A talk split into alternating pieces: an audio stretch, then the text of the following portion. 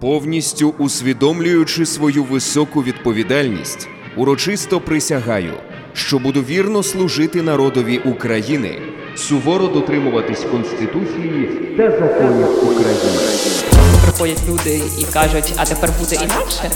І починає грати шансон на весь коридор Кабміну. Ми там були для балансу молодості і досвіду. Ця червона чума ще дуже довго буде нас переслідувати. Подкаст Пара з уст. Вітаю, це перший український подкаст про державне управління. Як працює держава про всі її функції та механізми. Якщо ви українець і вам не байдуже, хто і як відповідає за якість вашого життя, запрошую послухати. Мене звати Едуард Коваленко, і це подкаст Пара уст. Сьогоднішнього випуску молодь на державній службі. І спілкуємося ми з Шарлотою Хмельницькою. Вона потрапила на держслужбу у 2019 році. Працювала у міністерстві розвитку громад та території України на державній митній службі. А зараз працює у міністерстві цифрової трансформації України. Я це знаю точно, проте точно не знаю, ким саме працює Шарлота. Доброго дня. Доброго дня. Якщо офіційна посада, то вона називається головний спеціаліст експертної групи впровадження. Там ще є довга назва підтримки, а також оцінки якості надання електронних послуг, директорату розвитку електронних послуг. Але ми в Мінцифрі звикли називатися якось так, напевно, більш по бізнесовому. І е, у нас тут проджекти певних проєктів або ліди певних напрямків. І от е, я наразі є проджектом чотирьох проєктів. Ну, десь та й правильно, навіщо це заморочувати себе рангами, статусами і цими. Е, Тому що половина випуску попередніх е, подкасту нашого половина випуску займає якраз таки зачитування назви посади нашого гостя, як правило. Це точно. Е, Ми завжди починаємо з нашої постійної рубрики, де потрібно маленькій шестирічній дитині пояснити, чим ви займаєтеся на роботі. Ну але так, щоб вона зрозуміла про це. Ну, до прикладу, лікар-гінеколог е, написала у цьому челенджі в Твіттері про те, що вона дістає е, людей із жінок. Ну, грубо кажучи, так, от за такою схемою, яка буде зрозуміла дітям, треба пояснити, чим займаєтесь на роботі ви, от як головний спеціаліст. Ви знаєте, я іноді ловлю себе на думці, що в шестирічному віці я сиділа за іграшковим комп'ютером і, і уявляла, як я працюю в офісі. І коли я побачила, що в принципі дитяча гра переросла в нинішню роботу, мені стало трошечки смішно і сумно, що в дитинстві я вважала, що це є якось більш цікаво, або ну знаєте, по-іншому в дитинстві все сприймається. А що таке державна служба і чим я займаюся? А, Можна пояснити, що я сиджу з таким самим майже дитячим комп'ютером, а, намагаюся подивитися на проблеми, які наразі є в державі, а, якісь. Послуги, які є складними для дорослих, з якими стикається кожен громадянин, кожен дорослий, а навіть дитина, якщо ми говоримо про послугу, наприклад, є малятко, і е, намагаюся створити і перетворити е, ці складні процеси е, в прості, і для того, щоб е, кожен, е, хто стикався з державою, е, він міг це зробити легко і без зайвих зусиль. Я сподіваюся, діти нас зрозуміли. І е, власне сьогодні ми будемо більше говорити про на побутову частину вашої роботи, як ви взагалі потрапили, і про державну службу та молодь на державній службі. Я прийшовся центром Києва і поставив е, просте запитання: Е, уявіть собі державного службовця, попросив просто пересічних українців, і опишіть його. Тобто, з чим у вас асоціюється образ державного службовця? Якщо дозволите, я вам теж це увімкну Так, і, цікаво. і ви прокоментуєте, можливо. Освічений, багато заробляє, працює на благо України. Наприклад, чоловік у костюмі, в білій сорочці з галстуком. который сидит в бумагах и живет только той жизнью, а не мыслями о том, что людям надо. Ну, якась е, людина, яка розуміє, що вона робить, вона повинна завжди тримати в голові, що від неї залежить якась е, безпека інших людей Ну, по идее, это человек, который должен э, работать на благо общества, ас- асоціюється з бізнесом. Це, е, це е, бізнес людей. Тобто державний слу- службовець це таке, як все одно, що бізнесмен. Все Е, Ну, це дуже засмучена людина, яка отримує мало грошей і, м, і не хоче ходити на роботу. От з такими образами у пересічного українця асоціюється державний службовець. Зараз давайте деталі вже будемо або рушити, або підтверджувати ці всі думки. Хто був найбільш е, близьким до правильної відповіді? Е, Я би пожартувала, що той сказав, що це сумна людина з низькою зарплатою. Е, Можливо, частково так і частково ні, бо є різні державні службовці, і треба мислити не стереотипно. Це дуже важливо, тому що є й такі, які були описані е, в цьому опитуванні. А люди абсолютно різні. Ем, Я, наприклад, ніколи не уявляла, що це як- якийсь типу нудний чиновник чи щось таке. Я навпаки йшла натхненною і думала, що на державній службі можна за день поміняти державу. Е, Мені сподобався, точніше, не сподобався сексизм, тому що, е, чомусь, чоловік? е, вважають, да, що чиновник це чоловік. Насправді е, десь 80, а то й більше відсотків державних службовців є жінки, і навіть є такий жарт, що державна служба це центр зайнятості для жінок. А, хоча, якщо ми подивимось на керівні посади, то там є зворотня е, картина. Тому явно цей стереотип не підтверджений, і в реаліях е, ми маємо абсолютно протилежну картину. Там ще описували, що це має бути е, хтось в сорочці. От ви бачите, я зараз сиджу в худі, і ви підтвердите нашим слухачам, що ми. Повністю можемо відрізнятися від того, що уявляють люди. Е, Саме так я хотів е, описати коротко е, вашу зовнішність, тому що нас не видно. На жаль, на жаль, тому що все, що ми почули у записі від людей, максимально відрізняється від того, що ми побачили при зустрічі з Шарлотою. Адже вона справді в худі, вона одягнена в такий casual стиль, і я навіть не сказав би, що зачіска держслужбова або ще щось. Це справді далеко від стереотипів. Окей, е, тоді давайте вже про державну службу. Як так сталося саме у вас у житті? Е, Чи це перша ваша робота? І я просто хочу знати, з чого все починається у молодих людей, які потрапляють на держслужбу. В 19-му році я тоді навчалась на першому курсі магістратури в Києво-Могилянській академії, якраз на спеціальності публічного управління адміністрування. Паралельно я працювала помічником депутата. Там це був період виборів. Спочатку президентські вибори, потім парламентські. Я все проходила е, разом з кандидатами, з партіями, і можна сказати, що працювала в політичній сфері. В Могилянці викладачі нас постійно питали, навіщо ми вас навчаємо, тому що в основному група складалася або з політичних, або з громадських активістів. А вони саме в нас виховували державних службовців, е, вміння писати аналітичні записки, е, вирішувати проблеми, будувати реформи. І е, ну, наш можна сказати, куратор е, почав сваритися і каже: е, ви маєте всі от, до наступного тижня податись на якийсь конкурс е, в якесь міністерство. Їх зараз якраз дуже багато. Це реально було літо 19-го року, де дуже багато було вакансій нової державної служби, фахівців з питання реформ, де не був затребуваний досвід, не було в умовах, що необхідний досвід на державній службі. І я відкрила, подивилася, які міністерства викинули вакансії на кар'єр.gov.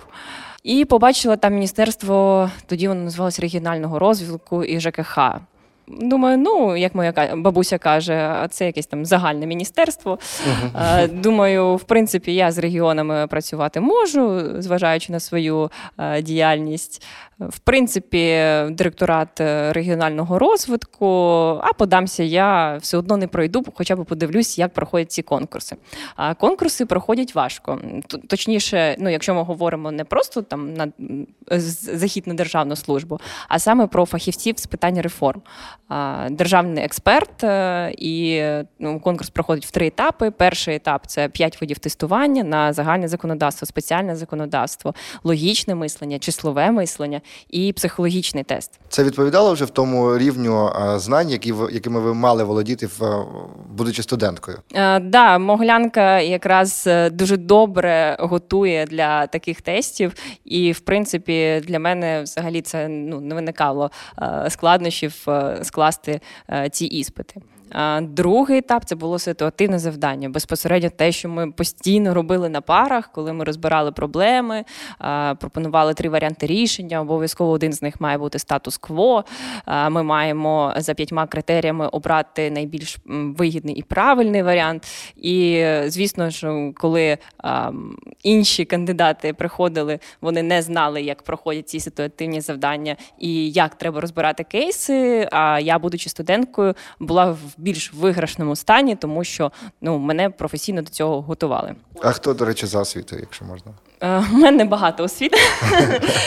Бакалаврат політології, е, також заочно закінчувала міжнародну економіку і менеджмент, магістратура публічного управління та адміністрування. Ми зараз займемо часу більше, ніж оголошували посади.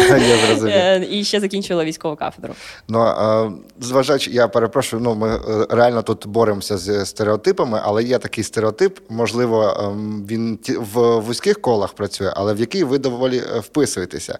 Я маю на увазі стереотип про е, студента Києво-Могилянської академії. Це обов'язково повинен бути якийсь активіст, відмінник і там з купою різних здобутих е, цих е, нагород і так далі.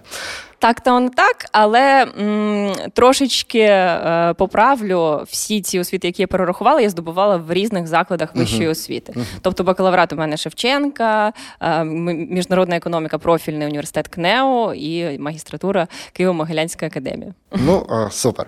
Добре. Е, Ми закінчили хіба е, конкурси? Ми, значить, пройшли, так? Ще був третій етап. Третій, Це так. безпосередньо співбесіда, де мене питали, що я буду робити а, на своїй новій посаді.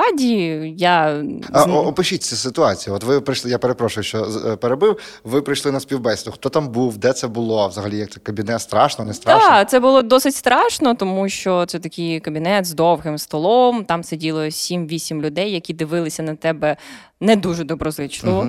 Е, Я не знала, хто всі ці люди. Потім я дізналася, що очолювала комісію начальниця юридичного департаменту, з котрим ми потім пересікалися, що там майбутній директор мого директорату, директори інших директоратів. І вони всі дивилися. Ясно, що їх там змушували сидіти на цьому конкурсі, і вони не дуже були задоволені від цього. А, От і мене питали, що я буду робити в директораті регіонального розвитку. Я тоді знала, оскільки в мене да, політологічна освіта, публічне управління про регіональну політику, але в загальних рисах я ж не усвідомлювала, який саме функціонал, і ніхто не може передбачити, яким функціоналом займається той чи інший департамент та чи інша експертна група. То, в принципі, директорати тільки-тільки створені були, так? На той момент. На той момент цей- цьому директорату вже було десь півтора-два роки. Угу. Тобто там була хвиля, коли зайшли молоді люди на початку, і потім через півтора року ще був добір розширення команди. І ви потрапили от в це розширення, так? Так, Ви, зрештою, пройшли цю співбесіду, всі ці я етапи. пройшла всі е, етапи пекла. От і якраз хотів спитати, з чим можна порівняти цей от досвід е, вступу на державну службу? Я думаю, що зі вступом в заклад вищої освіти. Як ми хвилюємось перед ЗНО, так е, і хвилюємось там перед тестами чи ситуативними завданнями. Хоча, ще раз повторюю, я не хвилювалася, у мене тоді була робота, і якщо ви пам'ятаєте початок історії, я пішла тільки тому, що викладач сказав: ви маєте піти. Я якраз хотів е, згадати е, про куратора, за, вказівкою якого ви потрапили на держслужбу. Е, Добре, про те, добре чи погано, це ми вияснимо впродовж нашої розмови. Е, З чого краще починати молодому держслужбовцю? От, е, ну, щоб зрозуміти, це тепла ванна чи холодний душ, якщо ви вирішили все ж таки стати на цей шлях. Е, От що треба, аби взяти там участь у цьому конкурсі? Якими знаннями володіти, якими навичками можливо? Іспит на знання української мови, до речі, ви проходили? Я проходила, коли я проходила на державну службу, тоді можна було просто по атестату зі школи Так. е, проходити. А зараз, е, заради цікавості, новий іспит е, я теж здала. В принципі, там нічого складного, але знову ж таки, якщо ти нещодавно закінчував, напевно, університет, тому що там такі правила, які ще треба пам'ятати. Угу. Я теж нещодавно проходив е, заради цікавості. Крім монологу, от е, в додатку, е, так справді за спрощеною версією, коли екзамен став вже півгодини йти, а не дві години, як угу. до цього було в перші рази, то е, мені здається, що це правильно. Як ви думаєте? Так, ну абсолютно. Я підтримую, тому що я стикнулася з проблемою, що на державній службі не всі знають українську мову, і це є дуже сумно. Сумно, справді. Е, то повернемося до питання, з чого починати молодому держслужбовцю. Коли я виграла конкурс, не було вагань. Звісно, я проходжу в міністерство. У мене там є е, більше можливостей щось реалізовувати на благо держави, а не просто е, прописувати політичні гасла е, чи депутатські запити. Ну навіть законопроекти, за які Верховна Рада дуже рідко голосує. І ем, я йшла така натхненна і думала, все, мій перший робочий день він просто переверне світ, і я тепер зможу можу зробити щось корисне, але сталося не так, як гадалося. Uh-huh. Треба бути готовим до того психологічно, що ви не завжди потрапите в команду, де вам будуть раді, uh-huh. і де люди захочуть ділитися своїм досвідом, тому що вони можуть дивитися на вас е, як на ворога, який зайняв чиєсь місце, тому що були навіть люди, які відверто казали, і вони головні спеціалісти, і в очі казали: «Е, я ненавиджу державних експертів, тому що ви зайняли зайняли моє місце. Я вже 10 років на держслужбі, і я не можу скласти тести і пройти.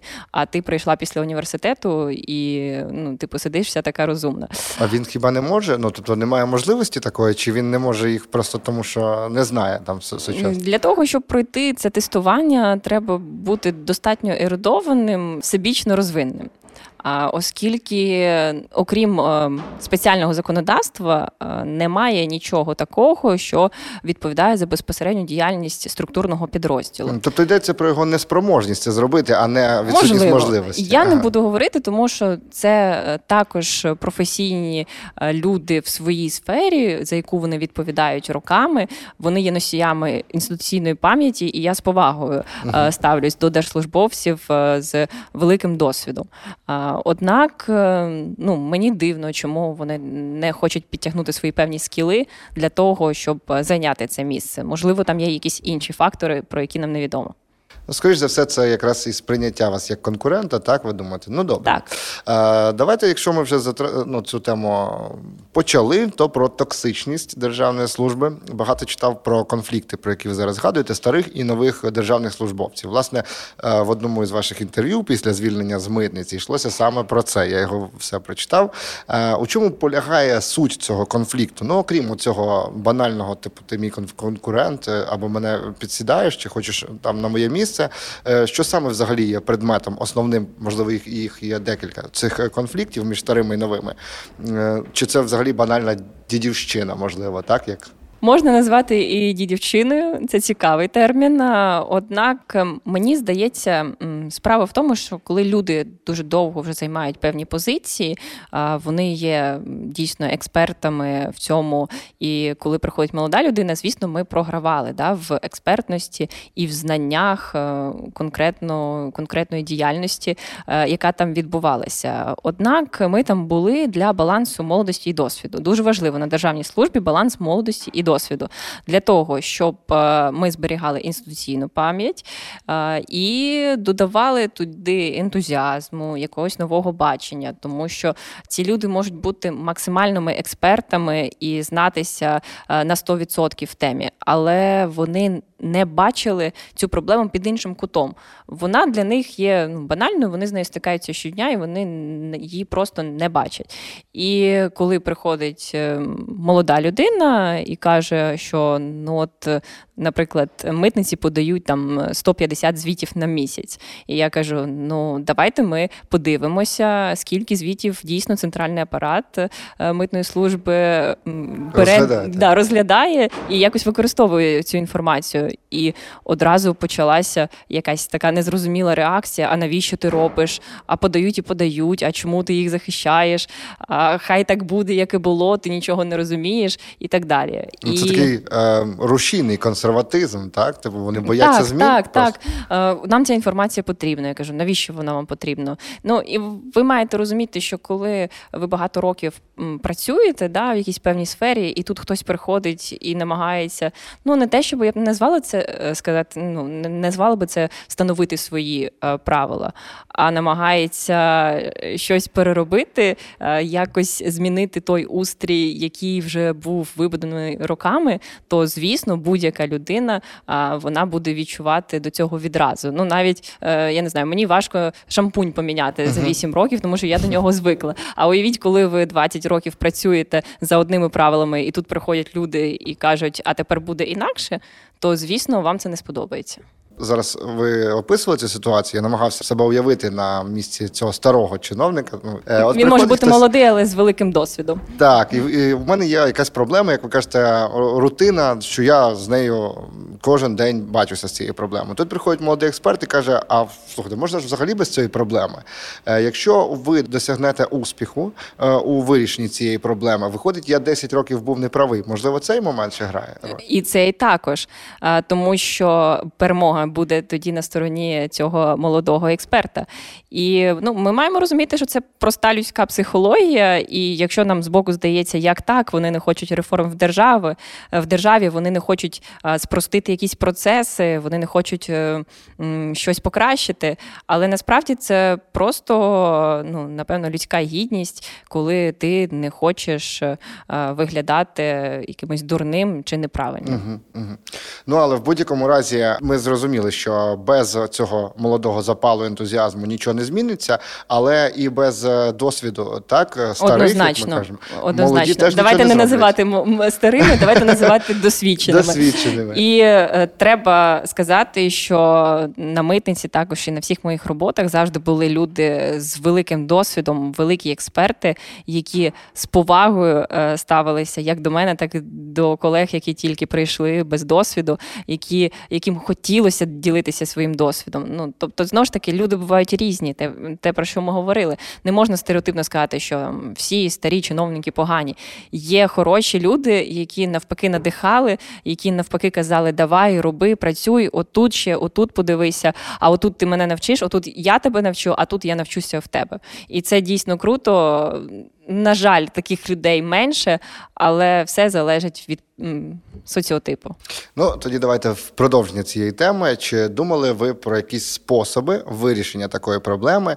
Це тільки компроміс, чи якби, до прикладу, в держустановах хтось виконував HR-функцію, стежив за здоровою атмосферою в цьому в колективі, було би краще, можливо. Чи є взагалі така можливо вже посада? І хто повинен взагалі стежити за оцією атмосферою в держорганах? Однозначно, це мають бути HR, не дивлячись на те, що в, в усіх інституціях, де я працювала, були хороші HR, Вони е, відчували, точніше, е, їх діям чинився дуже сильний опір. е, Але якщо грамотно побудувати стратегію, я впевнена, що цим має займатися HR-відділ, е, щоб зберігати оцей баланс, щоб, наприклад, відправляти чиновників з досвідом на якусь нормальні курси підвищення кваліфікації, а не для галочки, щоб якось зводити людей по соці- соціотипам правильно, тому що насправді не ви, не я е, не ідеальні, і ну, е, є такі люди, які можуть спрацюватися, а є ті, що не зможуть. Комусь треба е, спокійний, да, молодий студент, який прийшов, а комусь навпаки енергійний для того, щоб він був рушієм змін.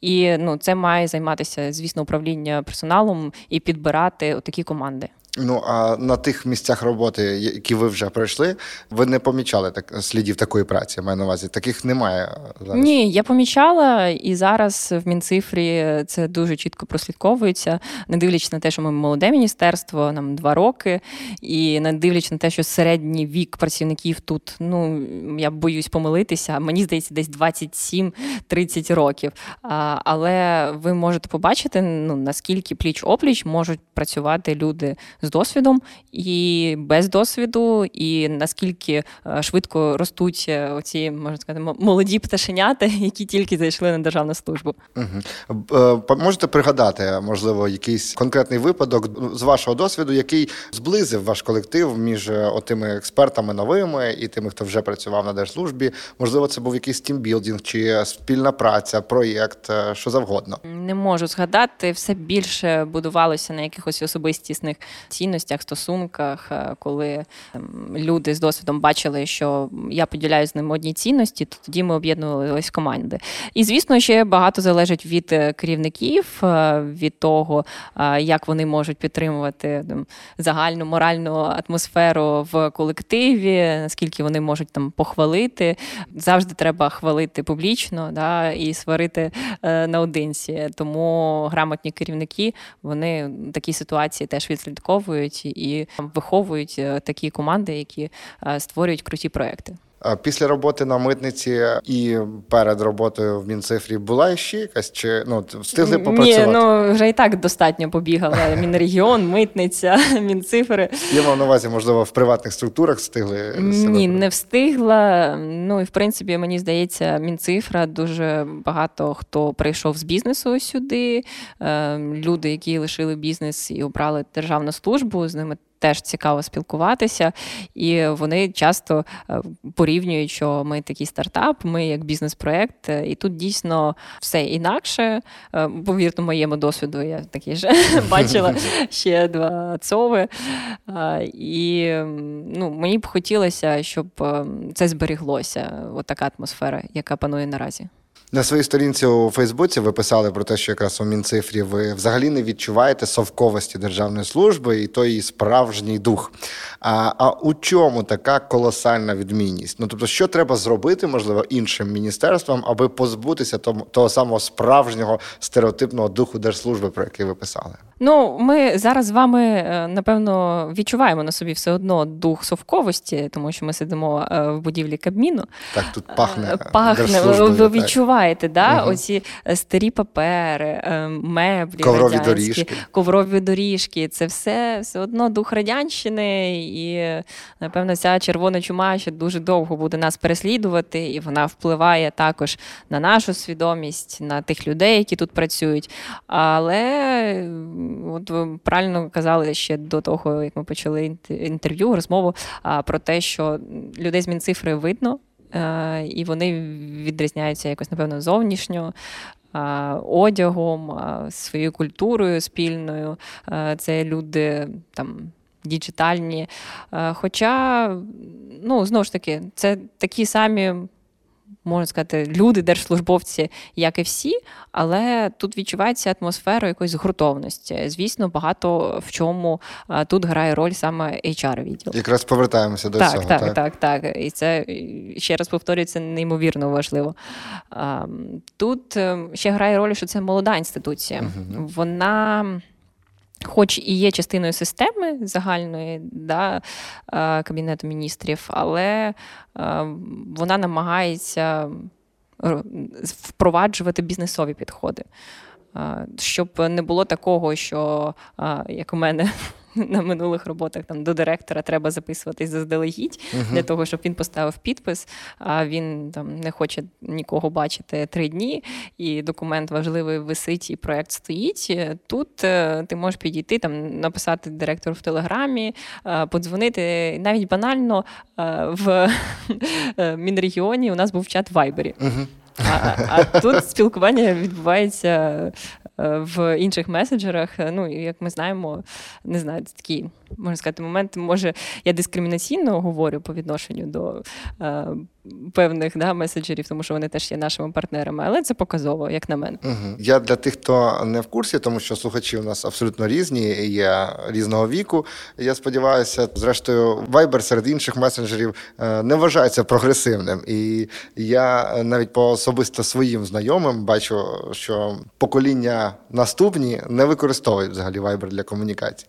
У окей, все з цим все зрозуміло. Тобто, більше тут йдеться про персональний склад мінцифри в цілому, і е, тут не йдеться про якісь е, конкретні дії, які ви зробили, щоб позбутися цього духу. Так, це так склалося, що ви молода організація, по суті, так? Так, будь-яка організація це в першу чергу люди і спільнота людей. І е, коли інституція молода, вона об'єднує таких прогресивних е, е, людей різного віку. Ще раз наголошую, угу. що ми не говоримо про молодь, ми не говоримо про старих держслужбовців. Ми говоримо про досвід. Ми говоримо про людей, які прагнуть щось створювати. І звісно ж, тут є велика робота hr відділу, який збирав цих людей. Е, також із ваших дописів я там промоніторив вашу сторінку. Я знаю, що ви не шкодуєте, що е, проходите цей шлях держслужби. Ви прям так і написали. Він позбавляє вас е, ілюзій, я зараз цитую, та наївності і вчить прораховувати кожен крок. Про які ілюзії тут йдеться в цьому дописі? Що не так, ми, не державні службовці, собі уявляємо про цю держслужбу, і які взагалі міфи про держслужбу ви можете розвіяти прямо зараз? Е, буквально вчора подруга мені каже: я не піду на державну службу, поки там президентом не стане там хтось конкретний. Я кажу: ну, от бачиш, ти вже мислиш е, міфологічно, тому що який би не був президент, е, навіть напевно, який би не був прем'єр, між нами кажучи, держслужбовці це не політична посада, і це люди, які лишаються від одної влади до іншої. І коли ми говоримо, от знову проголосували не за тих тих, от знову у нас все погано. Це за кого хочете, можете голосувати. Нічого не зміниться, поки не буде вдалої реформи державної служби. Тому що простий приклад, ем, пам'ятаєте, коли був локдаун. Е, в супермаркетах стрічками були перев'язані відділи з лампочками, батарейками, дитячими підгузками, тому що е, МОЗ видав постанову, в якій е, був перелік товарів, які можна продавати під час локдауну. І цих товарів там ну, не виявилось, загубилися вони десь. І такий був абсурд, коли от ти йдеш, да, і люди не розуміли. Ти йдеш по супермаркету, от зубну пасту ти можеш взяти, а от лампочку ти вже не можеш взяти. бо це заборонено. Так, і е, чому виникає цей абсурд? Через неякісну роботу е, державного службовця. Я не знаю, як там було е, насправді. У мене є теж жартівливий жартівливий допис, що можливо якийсь держслужбовець там був не в настрої, зробив список е, товарів, які можна продавати. Потім дав керівництво вище, сподіваючись, що керівник там експертної групи прочитає це. Там може в керівника був день народження, і він йому теж було лінь читати. Він передав ще директору. Директор передав заступнику міністра, і так міністр підписав, не дивлячись про те, який там перелік. Ну я, звісно, шуткую. Ми не знаємо, як було насправді, можливо, цьому є якесь логічне пояснення. Але ну, мені це виглядає так. І е, яка б влада не змінювалась, е, все залежить від системи е, державної служби. Тому я вважаю, що. Якщо говорити да, про певні а, стереотипи, уявлення, ти починаєш розуміти, як все працює, зсередини, е, як е, оцей хаос можна внормувати певними документами, постановами, але знову ж таки жоден закон. Не буде працювати, якщо його грамотно не впровадити. Тобто, це має бути комплексна процедура, е, нормативна впровадження, інформаційна підтримка. Тому важко сказати, що державна служба це тільки робота з папірцями. Ось про ці ілюзії йшлося. Я нагадую, про що ми говорили. Наші слухачі вже знають різницю між політичними посадами і державною службою. Ми вже розмежовуємо в попередніх випусках. Ми це все вже пройшли. Е, ви, до речі, складали обов'язково присягу, так? Звичайно, так. Я думаю, що це якби основна відмінність, тому що тут іще присутній цей момент не просто найму на роботу, а ще якась така духовна складова, яка робить із вас е, службовця. Нещодавно ви проводили вебінар для начальників ЦНАП, мене дуже повеселило однієї з областей, коли під час виступу у когось з учасників конференції почав грати шансон. Було таке, так? Ой, це дуже смішна історія. Я не буду називати, яка це була область. Там зібрали всіх е, е начальників ЦНАПів, відділів реєстрації.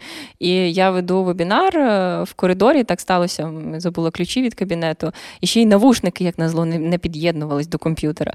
І мені довелось е, вести публічно в коридорі кол. І я не розумію, звідки починається якась музика. Так. А це у когось дуже весело починається ранок. Е, І, на жаль, цифрова грамотність в районах не настільки розвинена, що вони не знають, як вимикати мікрофон. Для І цього ви і проводили цей вебінар, так? Так, і починає грати шансон на весь коридор Кабміну. Проходить е, заступник міністра нашого. І дивиться на мене і не розуміє, чому я о 10 ранку на роботі слухаю шансон. Підстава така. так. Е, Тому да, це була дуже весела історія, але вона ще більш трагічно закінчилася, що начальниця так і не змогла вимкнути мікрофон. Е, Заступнику голови ОДА було дуже соромно, він кричав на неї. Е, Коротше, да, історія була весела, але зі з долею смутку через те, що цифрова грамотність не дуже розвинена. І перше питання в цифровій грамотності ну, в, лекції має бути наступні: як вимкнути і вимкнути мікрофон. Да, так? як користуватись Zoom. Zoom або Ага, Google Meet. Так. Е, ну, питання в мене інше. Тоді ОДА е, зобов'язала всіх учасників тієї Zoom-конференції в обов'язковому порядку пройти цифрограм.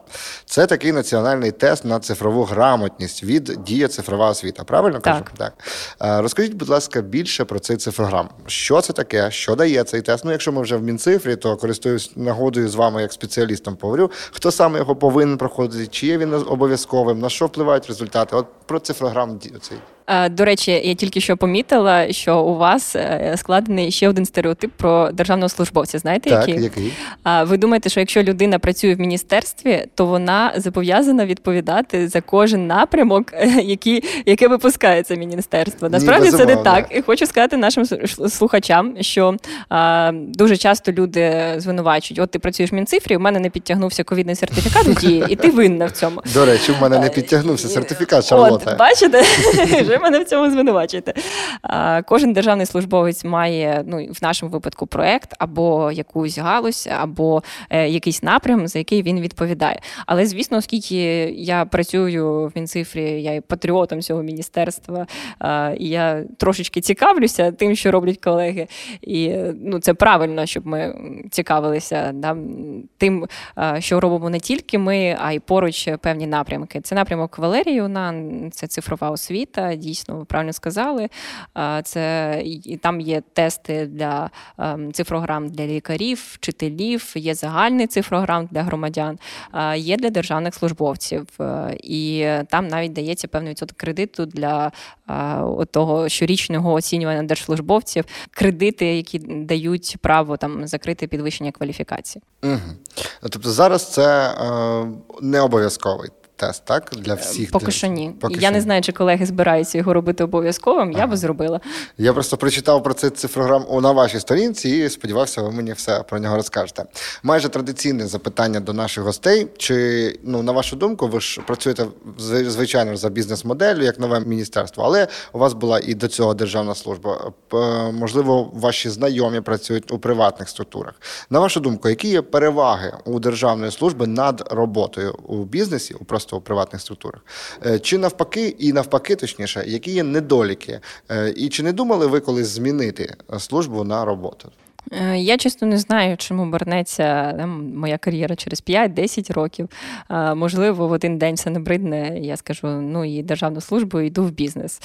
А насправді основна відмінність в тому, що твоя робота і діяльність може впливати на життя людей і розвиток е, подій в державі. Ну, це може бути якась маленька подія, там як, наприклад, да, я казала, звіти на митницях, але це сотні людей, які щодня е, роблять непотрібну роботу. І ти можеш на це повпливати, і ти можеш це змінити і спростити їм життя. І ось е, ця відмінність мене тримає тут, е, тому що тут ти можеш допомагати. І, тобто ти працюєш, допомагаючи, і за це ще й отримуєш зарплату, можна сказати, тобто робиш добре діло. Не всі державні службовці роблять добре діло. Е, Є різний функціонал, е, знову ж таки, який не впливає там, да, на життя людей або впливає опосередковано. Тобто А- обов'язково у держслужбовця повинна бути оця ідейна складова, так? Чи не обов'язково? Якщо ми говоримо про реформу державної служби і про нову державну службу, то я вважаю, що обов'язково має бути.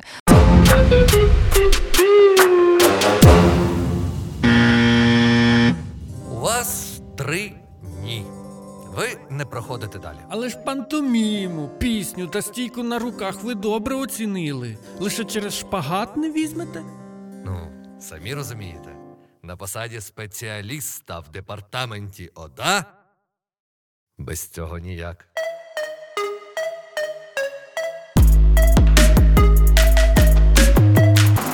Реформа державного управління. Тільки чесний та відкритий конкурс на держслужбу. Thank you. Але мають бути і люди, які просто будуть відповідати на запити і звернення, і які просто пачками прилітають на міністерство від депутатів, громадян, громадських організацій тощо. Ну про це якраз у мене і наступне запитання: от що повинно мотивувати в цих умовах, які ми зараз е, у нас є, ще до е, реформи цієї, е, ну іти на державну службу в теперішніх умовах. Тобто, це якісь особисті амбіції, реформаторські настрої, кар'єра, перспективи на своєму прикладі можете пояснити. Ви просто відчуваєте, що покликані служити державі повинні, чи є якісь практичніші пояснення? От тому, тому, тому що мене там важко звільнити. Знаєте, ну от як, як знову ж таки повертаємось ну, до держслужбовця, до речі, важко звільнити. Це правда, так. Да. Не задумалась про це. Служіння державі звучить, напевно, якось пафосно, і нас звинуватять в тому, що ми занадто емоційно забарвлюємо бесіду. Я би сказала, що знову ж таки банально після революції гідності дуже багато людей повірили в те, що вони можуть змінити державу. А як її змінити, якщо не безпосередньо своїми руками, і для цього потрібні певні інструменти. Це перше. По-друге, реформа державної служби, яку намагалися запустити в 2016 році, як звучала нова державна служба. І ну, вона і запустилась. можна да, годинами розказувати і дискутувати на те, які у неї були переваги, недоліки. На мою думку, вона провалена наразі. І або вона потребує повного перезапуску, або це має бути абсолютно новий вектор і нова реформа державної служби. Нова нова, нова 2.0, скажімо так. А, Тому. Це має бути якесь таке ну, і емоційне піднесення, і в той же час, як я вже казала до цього, бажання подивитися по той бік, тому що е, ти іноді не розумієш е, певні процеси, і ти думаєш, а чому типу, вони зробили так, якісь дебіли там сидять і нічого, вибачте, на слові, е, і нічого не розуміють. От я знаю, як краще. А насправді буває, що так не можна, так не дозволяє законодавство, так ем, буде більше користі або там менше шкоди. І от е, для розширення свого кругозору в першу чергу треба йти на державну службу. Ви трошки якраз е, і випередили моє питання наступне, і можна сказати, навіть вже останнє. По-перше, ну з ваших дописів, з ваших настроїв, зрозуміло, що ви все ж таки відчуваєте це покликання лупати цю скалу, так і коли відчули після е, революції гідності. Трошки простеживши за вами у соцмережах, в принципі, зрозуміло, що ви є така реформаторка. Напевно, ж чули от якраз про цю реформу, яку ми згадували, реформа державного управління. Вона з 16-го року, але ж у нас ну, тепер є оновлена стратегія до 2025 року. І власне там є прописані вже і директорати, і вся ефективність, і була проаналізована ем, за попередні роки, що не так було, і величезна там дослідницька робота вийшла з цього з цього приводу. Так, от ваше відношення до е, цієї реформи мене дуже цікавить. Значить, міністерство, до речі, розвитку громад, де ви працювали, і мінцифра, де зараз вони ж нові. Тут є і директорати, і експертні групи у їх складі. Але ж ви знаєте, що так не всюди, і досі є на не так було. Так, ну а досі є навіть міністерства, які при так, яких так. немає директоратів. Е, от що ви скажете про цю реформу? Наскільки це потрібно державі зараз? І е, ну, взагалі, е, чи буде в нас завдяки цій реформі, чи можливо ще щось потрібно для тієї сервісної держави, про яку ми мріємо? Ну я неодноразово підкреслювала за сьогодні, що ця реформа дуже нам необхідна, оскільки від неї буде залежати взагалі стан держави, економічний, там навіть моральний, ідеологічний і так далі. Тому що від неї залежить буквально все. Політики можуть багато говорити, але е, руками все має робити потім виконавча влада. І щодо того запуску нової реформи, це класно, що знову ж таки е, цього року е, усвідомили, що треба перезапускати реформу попередню, яка провалилась. Е, Однак ем, дуже важливо ще емоційне піднесення, тому що багато людей прийшли на держслужбу, розчарувалися і пішли. І треба е, чималих зусиль, щоб ем, переконати їх і довести їм, що вони можуть повернутися, що тепер тут буде інакше. І чи буде тут інакше? Чи не стикнуться вони з тими ж проблемами, які були там неграмотне керівництво, система, яка не дає їм створювати те, що вони хочуть, якесь недолуге законодавство або взаємодія з іншими цовами, які не бажають да, йти на діалог. І тут дуже важливо саме комунікаційна складова цієї реформи.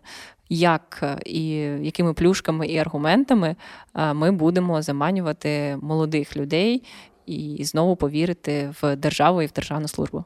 Особисто ви, як держслужбовець, уже можна сказати, навіть досвідчений. Ще кілька років Да. вас будуть називати. Мене вже в Мінцифрі називають е, чинуша з досвідом. Уявляєте? Вау. В мої то 25.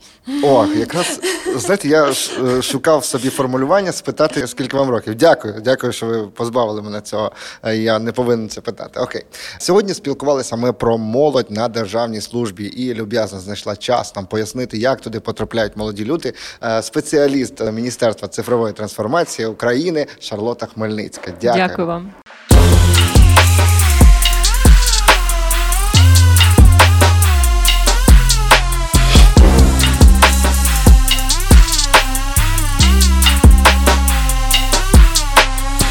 Подкаст Пара з уст.